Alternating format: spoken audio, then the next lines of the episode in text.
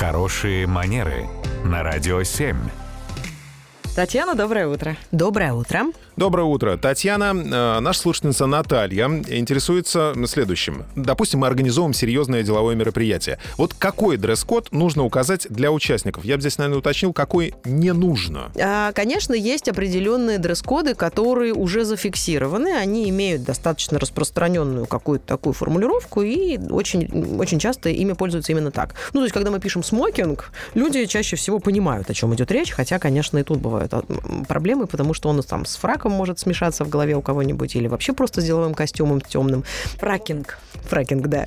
Поэтому еще вопрос, как сформулировать, чтобы было понятно нашим гостям. Не надо, наверное, сильно сложно там как-то уходить вот в эти формулировки, даже если это деловое мероприятие.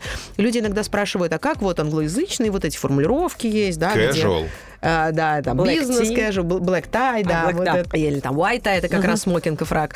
А, и мне кажется, что если мы говорим о русскоязычном сегменте, когда русскоязычные приглашают русскоязычных, когда это не международное мероприятие, а когда мы все говорим по-русски, то, наверное, и дресс-код надо формулировать каким-то форматом, вот, ки- кириллицей, ну, то есть прям русскоязычным образом, когда мы пишем даже, возможно, не дресс-код, а форма одежды, ну, так, чтобы точно всем было понятно, а вдруг кто-то не до конца понимает, о чем идет речь, да, у нас же есть аналоги в нашем прекрасном русском языке. И тогда, если это дневное деловое мероприятие, не предполагающее никакой торжественности, так и написать форма одежды, двоеточие, деловой костюм. Если это деловое торжественное вечернее мероприятие, возможно написать, например, форма одежды, темный костюм, там, запятая, платье обычной длины.